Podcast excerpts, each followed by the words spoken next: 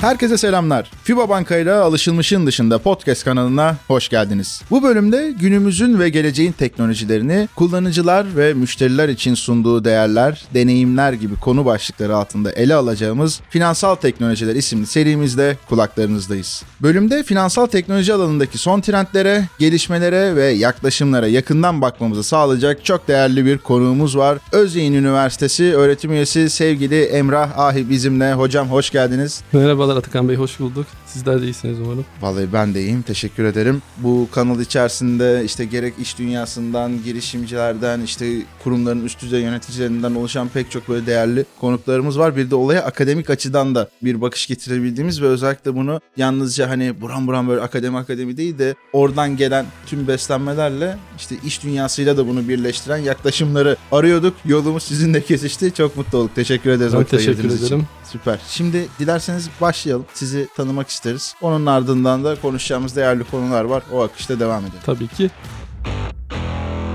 Sondan başlayayım. Şu an Özyeğin Üniversitesi Uluslararası Finans Bölümünde öğretim üyesiyim. Aynı zamanda üniversitemizde bir finans mühendisi merkezi adını verdiğimiz bir araştırma merkezimiz var. Burası direkt rektörlüğe bağlı. Çeşitli finans sektöründeki ağırlıklı kurumlara ARGE projeleri, danışmanlık projeleri, ağırlıklı işte sermaye piyasaları ve bankacılık alanı ve tabii finans mühendisliği ve son dönemde gelişen bu makine öğrenmesi, yapay zeka modellerinde kullandığımız işe biraz akademik taraftan bakan ama özel sektörün ihtiyaçlarını çözüm üreten böyle bir merkezimiz de var. Vaktimin önemli bir kısmını da orada geçiriyorum. Yani aslında kendim biraz daha böyle uygulamalı araştırmayı daha İngilizcesi applied research dediğimiz tarafı daha çok seviyorum. Daha önceden de Özyeğin'e hoca olarak katılmadan önce bir varlık yönetim, bir portföy yönetim şirketinde fon yöneticisiydim. Orada çoklu varlık fonlarını yönetiyordum. Çoklu varlık dediğimizde içine hisse senetleri, tahvil, altın vesaire bütün varlık sınıfları giriyor. Onun öncesinde yine Özyeğin'de yer aldım ve başka bir danışmanlık şirketinde yine kantitatif analist ve yazılımcı olarak da çalıştım aslında. Background'um matematik. ODTÜ'de matematik okuduğum üzerine Koç'ta bilgisayar master yaptım. Sonra doktoramı finansta aldım. Biraz aslında altyapımda sayısal bir altyapı. Finansta da biraz onu kullanmaya gayret gösteriyorum. Dediğim gibi böyle biraz akademiyle özel sektörün ortasında bir yerde olmak da hoşuma gidiyor açıkçası. Vallahi süper. Bir yandan da background'ınız hocam tam ortada olmaya müsait yani Hani bunu bilgisayarla ve işte o diğer işin analitik taraflarıyla destekleyebilen bir yapıyla o finansa, ekonomiye doğru kayabiliyor olmak bence oldukça değerli. Yani siz daha iyi bilirsiniz ama benim de gördüğüm işte akademik kurum işbirliklerinde bulunan insanlarda genelde bu tarz kombinasyonlar yoğunlukta bulunuyor. Sanırım biraz daha işi üretebilen tarafta da olmayla ilgili faydalı oluyor diye. Yani elini böyle taşın altına koyup bilgisayarın başına geçip çeşitli modelleri kurmayla ilgili faydalı oluyor diye anlıyorum. Tabii tabii kesinlikle. Yani çok böyle projede yer aldım. Geçmişte de bu merkezdeki çalışmanın bana çok büyük katkısı oldu. Finans mühendisi merkezinde. Dediğiniz gibi yani teoride olan bir şeyi gidip uygulamak çok farklı oluyor. Kağıt üstünde çalışıyor görünen bir şey gerçek hayatta çok okuduğunuz gibi olmayabiliyor. Bunun çok fazla pratikte detayı var. O tarafta bayağı dirsek çürüttüm. Beraber çalıştığım arkadaşlarım da var. Aynı kafa yapısında olan. O uygulamayı, deneme yanılmayı ve gerçek hayatta bir yerde bu kullanılsın bir çözüm üretelim. O sevdiğimiz şeylerin başına geliyor açıkçası. Süper. Şimdi birazdan konuşacak olduğumuz yine finansal teknolojilerle, son trendlerle ilgili çeşitli konular var ama oraya geçmeden önce çalışma alanlarınızdan ve uzmanlıklarınızdan da biraz daha bahsederseniz süper olur. Böylece dinleyicilerimiz de aslında oradaki korelasyonu daha rahat kurabilecektir diye düşünüyorum. Elbette aslında çalışma alanım birinci fokusum bu kantitatif finans dediğimiz biraz daha aslında sayısal finans tarafı quantitative finance İngilizcesi. Özellikle sabit getirili menkul kıymetler bu fixed income ve türev ürünler derivatives dediğimiz varlık sınıfları daha çok ilgimi çekiyor. Çalışmalarım da ağırlıklı olarak bu alanda. Doktora tezimi de yine bu fixed income üzerine yazmıştım. Orada da yine böyle bir model kullanıp orada bayağı bir optimizasyonla uğraşmıştım. Yani bu biraz bilgisayar tarafı, makine öğrenmesi, optimizasyon bunların finans uygulamaları daha çok ilgimi çeken alanlar. Genelde çalışmalarımı da hep bu tarafa yoğunlaştırdım. Ama finansal enstrümanlarda dediğim gibi en çok bu sabit getirili ve türev ürünler daha çok ilgimi çekiyor. Son dönemde biraz kripto tarafına da ilgi göstermeye başladım. Eskiden mesela akademik dergilerde çok yayınlanmazdı bu konularla ilgili makaleler. Artık onlar da yer almaya başladı. Ayrıca makine öğrenmesi ve yapay zeka tarafı da geleneksel finans akademik dergilerinde bayağı yer almaya başladı. Ben ve arkadaşlarım da birkaç senedir bu tarafa da yoğunlaşmaya başladı. Çünkü makine öğrenmesi artık her şeyin bir parçası olmaya başladı. Yani böyle herkesin kullandığı gibi yapay zeka böyle her yerde kullanılacak bütün sektörle ele geçecek gibi bir fikrim yok. Ama çok iyi bir araç. Sizi çözüme götüren çok iyi bir araç. Bazen geleneksel yöntemler iyi sonuç vermeyebiliyor ama makine öğrenmesi yöntemleriyle çok güzel sonuçlar alabiliyorsunuz. Ama orada tabii sizin kattığınız yorum çok daha değerli. Orada bir domain bilgisi ön plana çıkıyor. Yoksa ben yüzlerce binlerce veriyi kullanayım da o bana bir sonuç çıkarsın. O her zaman işlemeyebiliyor. Orada sizin alan bilgisinin yanında bunları da iyi bir araç olarak kullanmanın artısını hakikaten gördüm. Çalışmanın bir kısmı da bu tarafta diyebilirim. Anladım süper. Domain bilgisi dediğiniz hem finanstan gelen yani neyi arıyoruz sorusunun cevabı hem de bu aradığımız şeye nasıl ulaşırızın işte yazılımsal tarafından gelen cevaplarını bilmekten bahsediyoruz değil mi? Aynen öyle. Mesela çok basit bir örnek vereyim. Diyelim ki atıyorum bir bankada için bir proje geliştiriyoruz. Müşterilerin kredi skorunu hesaplayacağız veya işte bu kredi batar mı batmaz mı gibi bir tahmin yapacağız diyelim. Çok basit bir örnek olsun. Binlerce veri var elimizde. Müşterinin işlem geçmişi, kişisel bilgilerini bir kenara bırakırsak işte diğer müşteriyle alakalı bilgiler, kredi skorları vesaire vesaire makro veriler. Hepsini aldık diyelim. Çok geniş bir veri kaynağımız var ve geçmiş datayla bir model oluşturduk. Elimizde batmış bir kredi müşterileri de var. Onlara göre modeli eğittik ve bu batacak müşterileri buldu. Burada sizin bankacılıktan gelen o domain bilgisi dediğim bankacılık bilginiz çok kıymetli oluyor. Yani hangi değişkeni nasıl kullanacaksınız? İşte atıyorum bir şeyi bir şeye bölmek bile bazen çok büyük katma değer sağlayabiliyor. Domain bilgisi dediğim yoksa yüzlerce veriyi atalım bir havuza o kendi kendine bir şey çıkarsın. O, kadar her zaman çalışmıyor. Yani orada sizin böyle bir sihirli dokunuşunuz çok fark Tabii, yaratabiliyor. Bazen ben işte çok fazla böyle girişimcilik sunumunun bulunduğu ortamda da yer alabiliyorum. Orada şöyle şeyler duyuyoruz. İşte girişimciler diyor ki yapay zeka modüllerimizde yaptığımız şu şu şu falan gibi. Bazen orada konuya teknik taraftan hakim bir işte yatırımcı, danışman, X şirketin yönetim kurulu üyesi çıktığı zaman ya arkadaşlar bunu şöyle basit bir algoritmayla da şöyle şöyle Aynen yapabiliyordunuz ya diye şey oluyor. Aa hadi ya falan diye aslında orada 2 yıl uğraşmak yerine belki 5-6 ayda toparlanabildiği yapılar olduğunu görüyoruz. Bu da sanırım işte bu trendlere uyum sağlama akımıyla ilgili de taraflardan gelen yaklaşımlar diye düşünüyorum. Yani o insanları suçladığımdan değil. Bazen o trendler çünkü para kazandırabiliyor. Oraya oynamak işi karlı bir hale getiriyor. Böyle olunca da merak ettiğim konu yeni burada teknolojik trendler, yeni yaklaşımlar neler bekliyor bizleri? Mesela bu az önce söylediğimiz yapay zeka ve makine öğrenmesinden başlayabiliriz. En büyük trend bu tarafa. Tabii bu kelimeler çok kullanılıyor ama az önce senin de söylediğin gibi herkes içini çok dolduramayabiliyor. Çok popüler, çok her yerde kullanılıyor ama ya benim şahsen gördüğüm ben de finans tarafında bu modelleri özellikle makine öğrenmesi modellerini kullanmayı birkaç senedir dahil etmeye başladık. Yani hem modellerimize hem çalışmalarımıza. Gördüğüm en büyük katma değer standart böyle geleneksel metotların yanına bize çok iyi bir tahmin gücü katması. Ama orada çok ciddi bir denge var. Yani siz veriyi çok fazla öğretirseniz bu algoritmalara çok fazla ezberleme riski oluyor. Bir kere en baştaki risklerinden biri bu. Sonra gidip başka bir veride bu aynı performansı göstermeyebiliyor. O yüzden orada böyle bir nasıl desem bir sanat gibi bir durum var. Yani %100 bir cevabı yok bu yapacağınız şeyin. Çok ortada bir sonuç üretmeniz lazım. Ne çok ezberleyecek ne çok kaba tabirle böyle çok yavan kalacak. Ortada bir denge tutturmanız lazım. Bu tarz geliştirdiğiniz bir algoritma size uzun vadede standart geçmişteki böyle geleneksel metotlara göre çok daha iyi performans üretebiliyor. Orada işte bu alan bilgisi çok devreye giriyor. Sizin kendi o alandaki geçmişiniz, background'unuz, oradaki bilgi birikiminiz çok fark yaratıyor. Bence ana trendlerden bir tanesi bu. İkincisi az önce konuştuğumuz blok zincir teknolojisi. Kripto paralar da çok popüler ama asıl en bence orada katma değerli şey o blok zincir tarafı. O hakikaten böyle internet gibi yani 95-2000 arası bu internetin popüler olduğu dönemdeki yaşadığımız değişiklik gibi bir şu an yaşanılan ciddi bir devrim niteliğinde bir gelişme. Yani bu finans tarafında özellikle gelecekte daha hızlı, daha güvenli ve daha şeffaf verilerin kaydedilmesi ve buna ulaşıma yol açacak hepimizin bildiği gibi. Çünkü artık blok zincire yazılıyor ve bir daha oradan silinemiyor. Şu an teknoloji müsait mi peki bunu yapabilmeye? Çünkü blok zincirle ilgili de hep şöyle bir vibe alıyorum. Dediğiniz o şeffaflık kısmı çok değerli kesinlikle. Yapılabilecek de işte bir sürü teknoloji var ama bir dönem ilk çıktığında da Türkiye'de de bayağı bir girişim görüyorduk. Onların önemli bir kısmı ya battı gitti ya yurt Aynen dışına öyle. çıktı. Sanki şu anda biraz daha dillere pelesenk olmuş veya işte büyük ölçekli kurumlarda işte böyle sağlam mühendislik kadrolarının bulunduğu mesela işte FIBA Banka bunlardan bir tanesi siz de çok iyi biliyorsunuz. Orada çok kuvvetli bir arge yapısı var. Buralarda götürülüyor ama işin böyle tabana yayılması veya gerçek çıktıların elde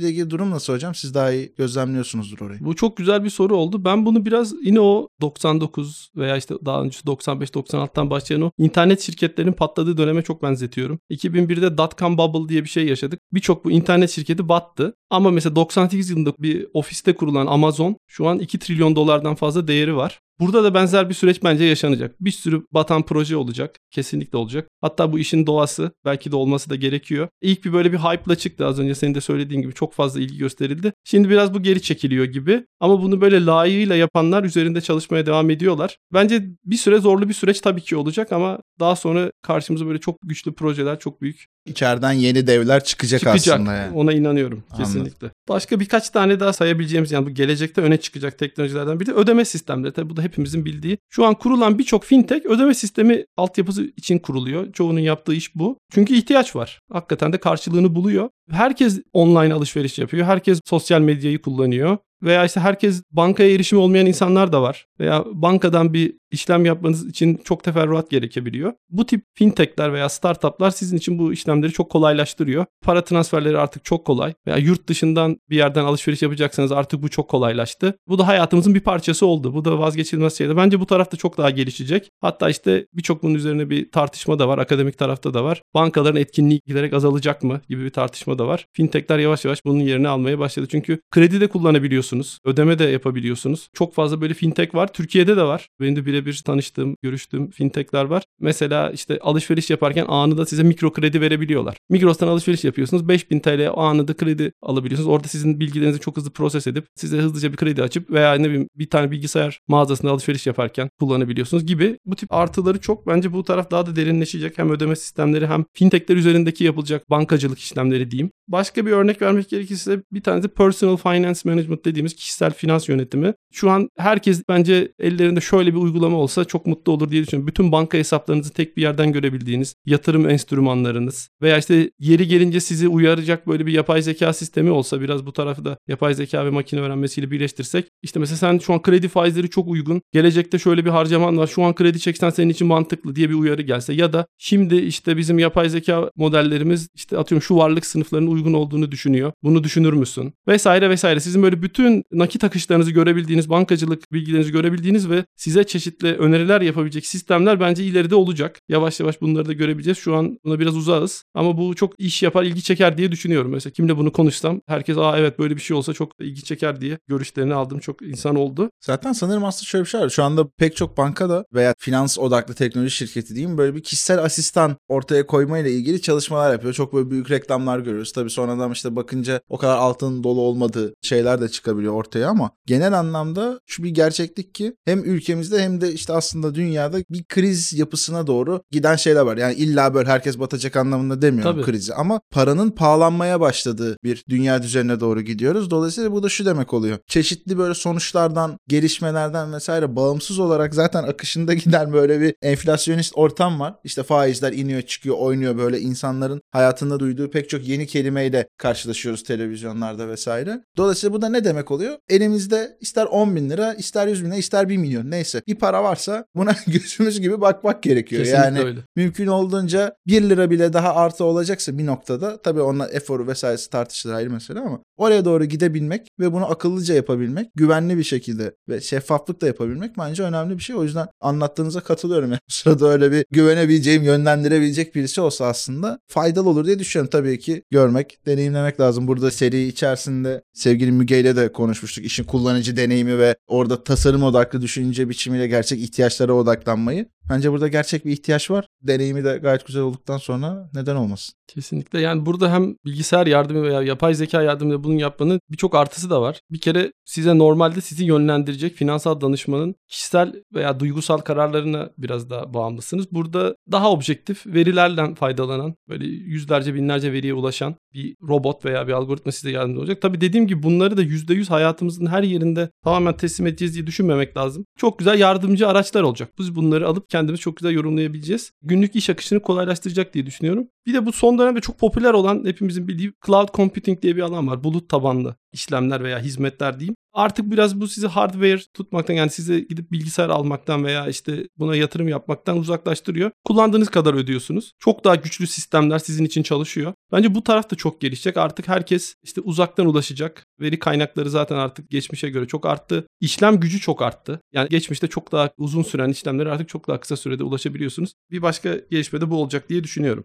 Kesinlikle bu alan bu arada inanılmaz bir alan. Türkiye'den de çıkan önemli girişimler var. Benim gördüğüm kadarıyla 2-3 tane ciddi sektörde kullanılıyor. Yani bir tanesi oyun Evet. sektöründe. Yani siz bir bilgisayarınız var diyelim oyun oynamak istiyorsunuz ama yeteri kadar kaldırmıyor bunu. Hemen uzaktan sizin için çeşitli server diyeyim ben hani detayına girmeden yapılara bağlanıp o oyununuzu oynayabiliyorsunuz. Bir yandan da tasarımcılar ve yazılım tarafında da Tabii. çok fazla yerde görüyorum. Yani işte özellikle öğrenci diyelim veya yeni mezun daha tam böyle iş hayatına girip de iyi bir donanımsal yatırım yapamamış kendisine. Orada kullanması gereken de bir program var. Hemen o sistemler üstünden bağlanıp sanki kendi bilgisayarınızdaymışsınız gibi kullanabiliyorsunuz. Buradaki anahtar kelimelerden bir şeyler yazarsa hocamın söylediği şekilde sevgili dinleyiciler zaten bu tarz girişimler büyük şirketler yani girişim diyorum ama aklınızda 3-4 kişi şeyler oluşmasın yani. Karşılaşacaksınızdır faydalı olur diye düşünüyorum. Akademik tarafta da buna başvuruyoruz sıklıkla. Çünkü elimizdeki bilgisayar kapasitesi buna çok yeterli olmayabiliyor. Mesela bir simülasyon çalıştırmamız gerekiyor. Böyle saatlerce çalışacak bir kod yazıyoruz, bırakıyoruz. Gidip bunu işte mesela Amazon'un falan serverları var ya başka şirketlerin de var. Belli bir süre için kiralayabiliyorsunuz. Orada bırakıyorsunuz, çalışıyor. Sizin normalde belki kendi bilgisayarımızda iki gün çalışacak şey orada yarım saatte bunu hallediyor ve bitirebiliyor. Hem zamandan hem başka şeylerden de tasarruf sağlıyor. cidden önemli alan. Mesela işte GeForce Now gibi özellikle oyun dünyasında popüler olan çeşitli böyle altyapılar var. Dediğim gibi burası araştırma yapmaya ve karşımıza bir sürü markanın aslında çıkabilecek olduğu güvenilir hizmetler söz konusu. Biraz da işin şey tarafına doğru gidelim istiyorum. Buradaki tüm bu çıkacak olan yeni teknolojiler, yaklaşımlar, buradaki finansal piyasalara, yatırımcılara, çeşitli ölçekler, kurumlara ne gibi etkileri olacak?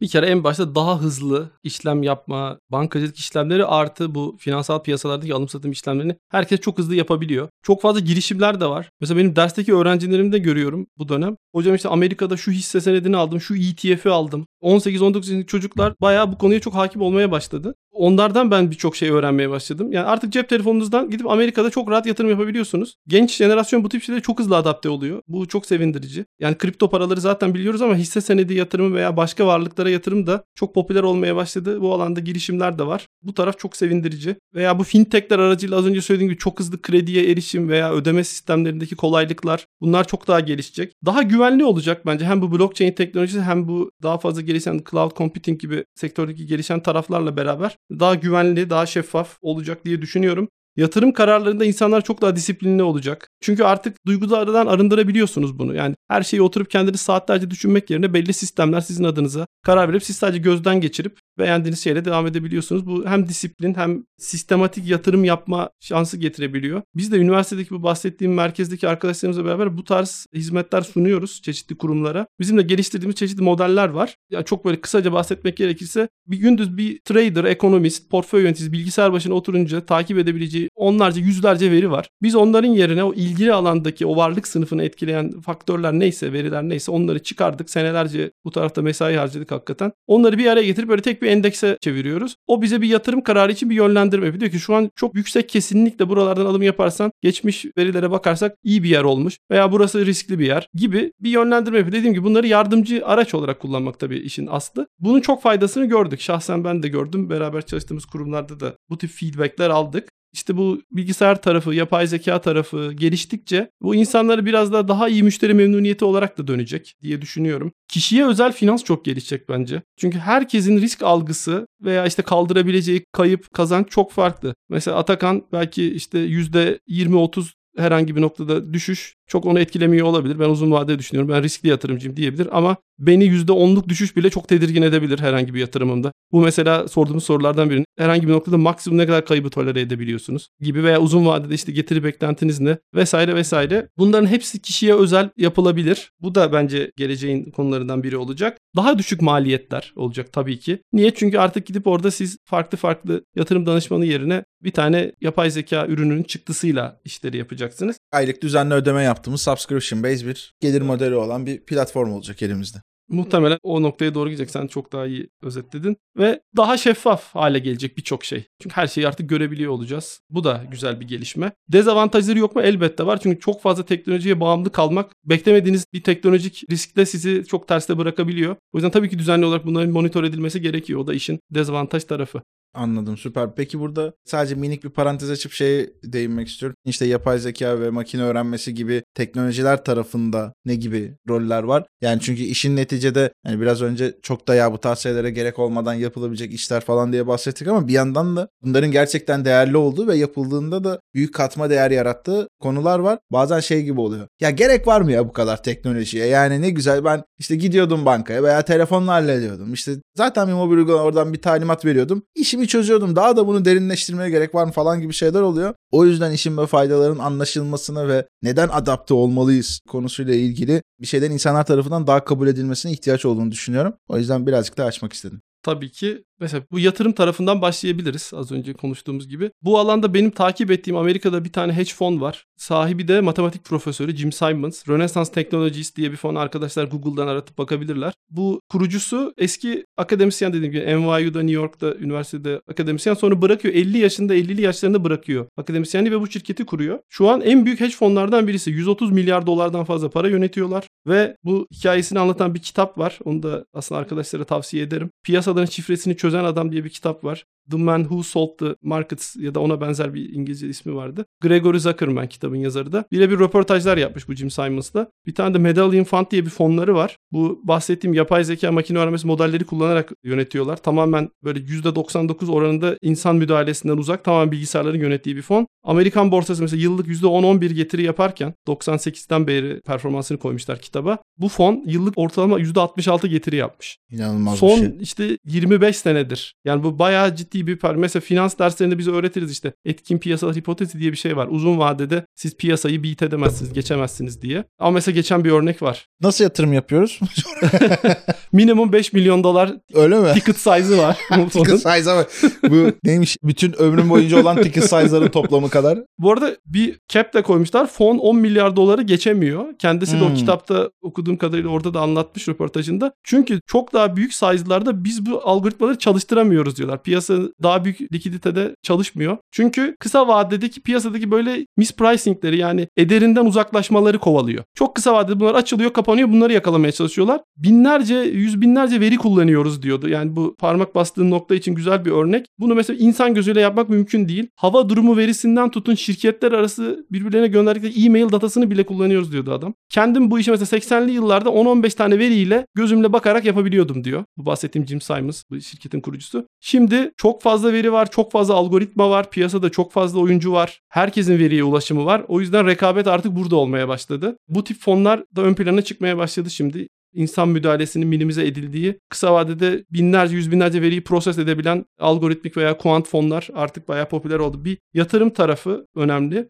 İkinci taraf risk yönetimi. Risk yönetimi bu işin olmazsa olmazı. Hem bankacılıkta hem sermaye piyasalarında o işin el freni gibi düşünebiliriz kabaca tabirle. Çünkü siz çok iyi bir yatırım stratejiniz olur. Bir tane kazaya kurban gidersiniz. Sonra orada kalırsınız. işe devam edemeyebilirsiniz. Başka bir nokta bu alım satım bankacılık işlemleri ve bu yatırım tarafının otomatize edilmesi önemli bir nokta. Bir başka konu da fraud detection dediğimiz çok popüler konulardan biri. Türkçesi herhalde dolandırıcılık tespiti diyebiliriz. Çünkü bankacılık işlemleri olunca işin içine elbette insan doğası binde bir bile olsa birileri dolandırıcılık yapmaya kalksa o bu sistemi bozmaya müsait. Bunların da tespit edilmesi lazım. Bunları da yapay zeka metotları tespit etmek mümkün. Çok fazla böyle çalışma var. Böyle ARGE böyle girişim yapan çok fazla şirket de var. Bu da işin önemli bir noktası. Ve tabii ki son noktada müşteri deneyimi. Bu tip araçlar sizin daha iyi hizmet almanızı sağlıyor. Bir de onu da altını çizmek istiyorum. Anladım. Süper. Şimdi burada yavaş yavaş sona doğru da geliyoruz. Bayağı da böyle derler ya yatırım tavsiyesi değildir falan. Yatırım tavsiyesiyle ilgili bir şeyler sormamak için zor tutuyorum. Zaten bölüme başlamadan önce de Emre Hoca'ya birkaç konuda danıştım. İlgililere özelde buyursunlar. Konuşuruz. Bölümün konusu değil. Neyse şaka bir yana cidden böyle işte tavsiye vermenin falan zorlu olduğu bir alan. Ama zaten bence sürekli tavsiye aramaktan ziyade biraz önce işte konuştuğumuz gibi neye nasıl yaklaşmalıyızı daha iyi anlayıp bir şeylerin sorumluluğunu kendimiz almamız gereken bir alan. Burada dediğim gibi bölümün sonuna doğru geliyoruz ama oraya gelmeden önce şeyi merak ediyorum. Burada ta en başlarda da konuşmuştuk işte kurumlarla akademik dünyanın buradaki işbirliklerinden çok değerli sonuçlar çıkabiliyor bir iki şeyi birleştirip aslında sormak istiyorum. Siz burada ne gibi işbirlikleri içerisinde bulunuyorsunuz? Kurumlar neler yapıyor? Neler yapmaya devam etmeliler? Mutlaka şu anda halen de ya neden bu tarz çalışmalara girmiyorsunuz dediğiniz kurumlar da vardır. Onlar nasıl ne gibi adımlar atmalı, nasıl bir vizyonla yaklaşmalı diye şöyle bir genel birkaç soruyu birleştirdiğim bir şey sormuş olayım. Elbette. İlk önce biz neler yapıyoruz bir oradan başlayayım. FIBA Banka'yla birkaç tane organik beraber yürüttüğümüz proje var. Bir hazine tarafıyla hazine danışmanlığı şeklinde bizim üniversitedeki merkezimizle beraber yaptığımız bir çalışma var. Orada da bu az önce bahsettiğim modellerin çıktılarını onlara sunuyoruz. Sermaye piyasalarındaki birçok varlık sınıfı için model çıktılarını bir düzenli böyle bir rapor haline getirip onlarla paylaşıyoruz. Tabii son karar verici onlar onu nasıl değerlendiriyor orası onların tarafı. Bir böyle bir, bir işbirlikteliğimiz var. Geçmişte dönem dönem yaptığımız ARGE projeleri oldu. Onlar adına bizim geliştirdiğimiz algoritmalar, modeller oldu ve kendilerine teslim ettik bunu. Çünkü bir ARGE merkezi FIBA aynı zamanda. Senin de en başta söylediğin gibi çok ciddi bir veri bilimi, data science ekipleri var. Çok yetkin arkadaşlar var orada. Akademik geçmişleri de çok güçlü olan arkadaşlar var. Beraber birlikte makalede yazdık. İşte bir ARGE çıktısı da ürettik. Bankanın kullandığı algoritmalar da var. Bundan sonra da muhtemelen bu işbirliktelikleri devam edecek muhtemelen. Şu an konuştuğumuz başka bir proje daha var. O daha olmadığı için ondan hiç bahsetmeyeyim. Ama hem hazine hem mevduat tarafı hem işte müşteriye sunulacak ürünler hepsi için bir araya geldiğimiz birçok proje oldu. Olmaya devam ediyor. FIBA Banka ile böyle bir organik bağımız var. Çok sevdiğimiz projeler. Bir tane varlık yönetim şirketiyle, portföy yönetim şirketiyle ortak yönettiğimiz bir fonumuz var. Halka açık bir fon. O da tamamen bu bahsettiğim bizim geliştirdiğimiz modellerin çıktılarıyla yönetiliyor. Böyle bir işbirliğimiz var. Bir devlet kurumuyla yaptığımız bir proje var. Orada da yine bir risk iştahı indeksi geliştiriyoruz. Bu arada çok yani kendim tutuyorum. Risk iştah endeksi nedir?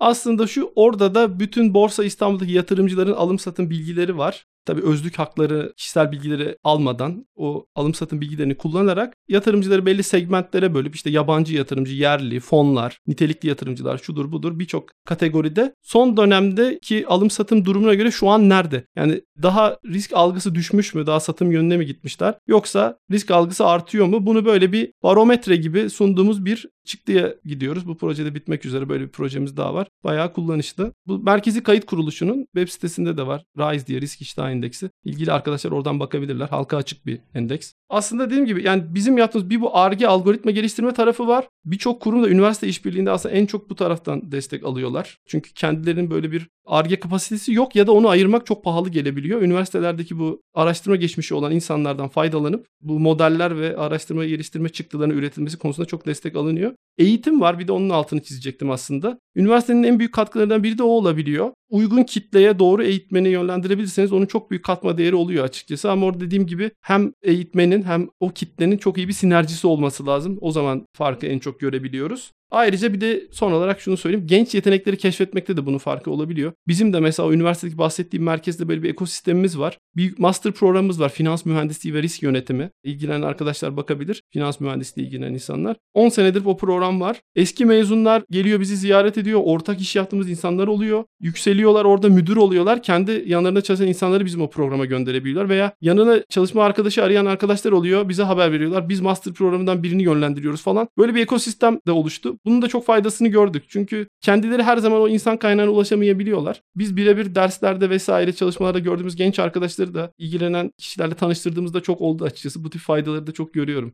Süper harika. Peki burada kurumların yaklaşması gereken vizyonla ilgili neler söyleyebiliriz?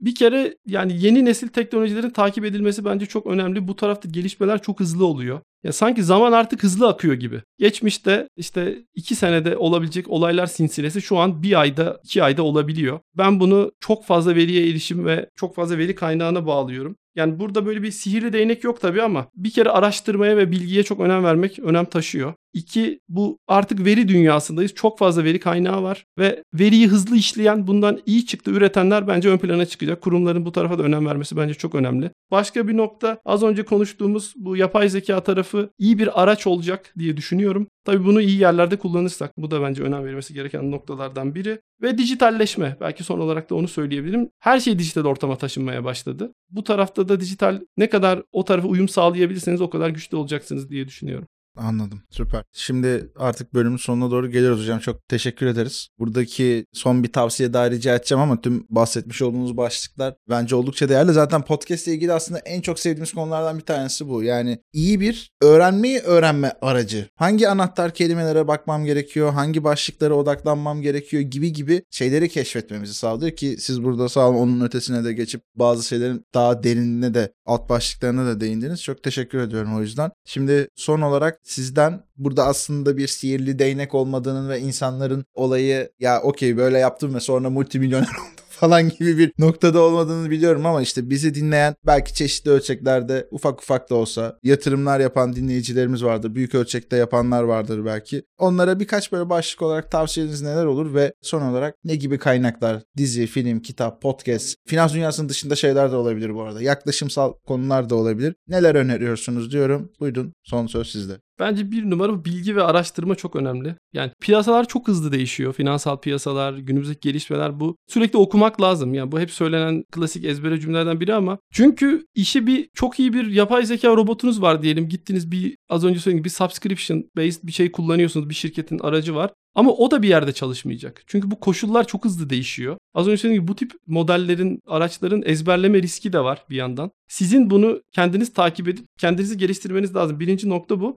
Yatırım yaptığınız varlık sınıflarını çeşitlendirme. İngilizcesi diversification bu çok önemli. Çünkü hiç beklemediğiniz bir kaza bir varlık sınıfında olup diğerindeki kazanç onu dengeleyebilir. Bu önemli noktalardan biri. Sabır ve disiplin önemli. Bunu da çok söylüyorum kendi çevremdeki insanlar. Hep kısa vadede çok para kazanma gibi bir güdü var insanlarda. Bu mümkün değil. Bu anca şansla olabiliyor kısa vadede. Yani 2-3 kere olur dördüncüde bütün paranızı kaybedebilirsiniz. Sabır ve disiplin hakikaten burada fark yaratıyor. Yani Einstein'ın bir tane sözü var. Dünyanın 8. harikası bileşik faiz demiş. Küçücük bir faiz farkı bile 10 yıl boyunca işlese, 20 yıl boyunca korkunç bir fark yaratıyor uzun vadede. O uzun vade hakikaten fark yaratıyor. Ama kimse bu kadar sabırlı değil. Bunu hep tavsiye ediyoruz. Bir tane daha kitap tavsiyesi yapayım arkadaşlara. Daniel Kahneman diye bir psikolog var ama ekonomiden Nobel aldı. Meşhur ekonomi Nobel'li insanlardan biri. Thinking Fast and Slow diye bir kitabı var. Hızlı ve yavaş düşünme. Onu da tavsiye ederim genç arkadaşlara. O kitapta da kabaca bahsetmek gerekirse sistem 1 ve sistem 2 diye iki tane düşünme sistemimiz var diyor. Sistem 1 hızlı ve tepkisel kararlar veren, çok hızlı aksiyon alan o kısa vadeli güdülerin olduğu taraf. Sistem 2 uzun vadeli o sabır ve disiplinle eğittiğiniz daha nasıl desem daha bilgece kararlar verdiren ikinci sistem. Bunlardan ve insanlardaki psikolojik biaslerden bahsediyor. Ekonomi ve yatırım tarafında tabii ki. Mesela genelde insanlar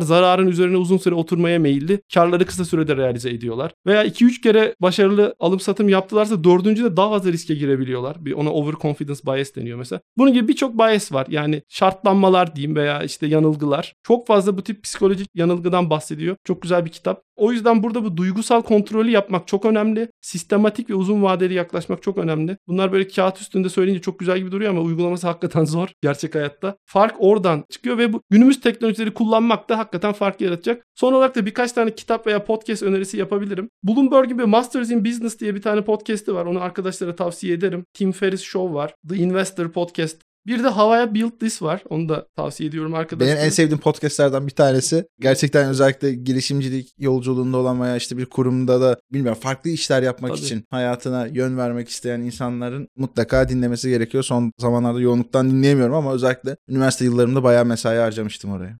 Kitaplardan da az önce söylediğim gibi bu bahsettiğim hedge fund'un yöneticisini anlatan o piyasaların şifresini çözen adam bayağı enteresan kitap. Yatırım felsefesini veya nasıl yaklaştığını en azından arkadaşlar oradan anlayabilirler. Yani şey kısmını detay vermiyor tabii. Kullandıkları algoritma nasıl çalışıyor, içinde neler var ondan bahsetmiyor ama en azından genel yaklaşımla ilgili birçok ipucu alınabiliyor. Gregory Zuckerman yazarı dediğim gibi. Robert Kiyosaki'nin Zengin Baba Yoksul Baba diye bir kitabı var. Bu çok meşhur. Çok üniversitedeki öğrencilerden de ben okuduklarını çok gördüm. Onu da tavsiye ederim. Bir de Benjamin Graham'in Akıllı Yatırımcı Intelligent Investor diye bir kitabı var. O da kendi nasıl yatırım yaptığını anlatıyor. Hangi filtrelerden geçiriyor varlık sınıflarını, hangi kriterlere bakıyor. Sevdiğim bir kitap. Onu da tavsiye ederim. Film tarafında da Big Short çok güzel bir film. Bu 2008 krizini çok güzel anlatıyor. Oradaki işte yaşanan çılgınlığı, aslında orada da bir balon var. Emlak balonu var. İnsanlar 3. 4. mortgage'larını çekmişler. Birini diğeriyle finanse ediyorlar vesaire. İşte bunları da birçok banka bir araya getirip türev ürünler haline getirmişler. Onları başkalarına satmışlar. Böyle artık suyunun suyu noktasına gelmişiz. Sonra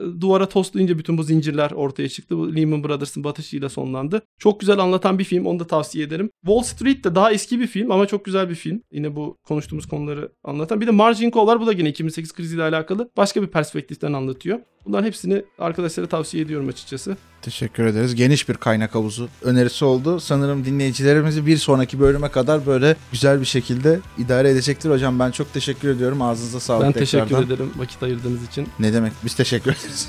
Vakit ayırdınız. Çok sağ olun. Evet sevgili dinleyiciler bir bölümün daha sonuna gelmiş bulunmaktayız. Yine Emre Hocam'dan aldığım ilhamla böyle bir bölüm kapanışında aslında şunu söylemek istiyorum. Bir sonraki bölümde yeniden görüşünceye dek alışılmışın dışına çıkmadan ama aynı zamanda sakin ve disiplinli bir şekilde çalışmaya belki de yatırımlarınıza devam ettiğiniz günler diliyorum. Yeniden görüşünceye dek sağlıkla, merakla ve yenilikle kalın. Görüşmek üzere.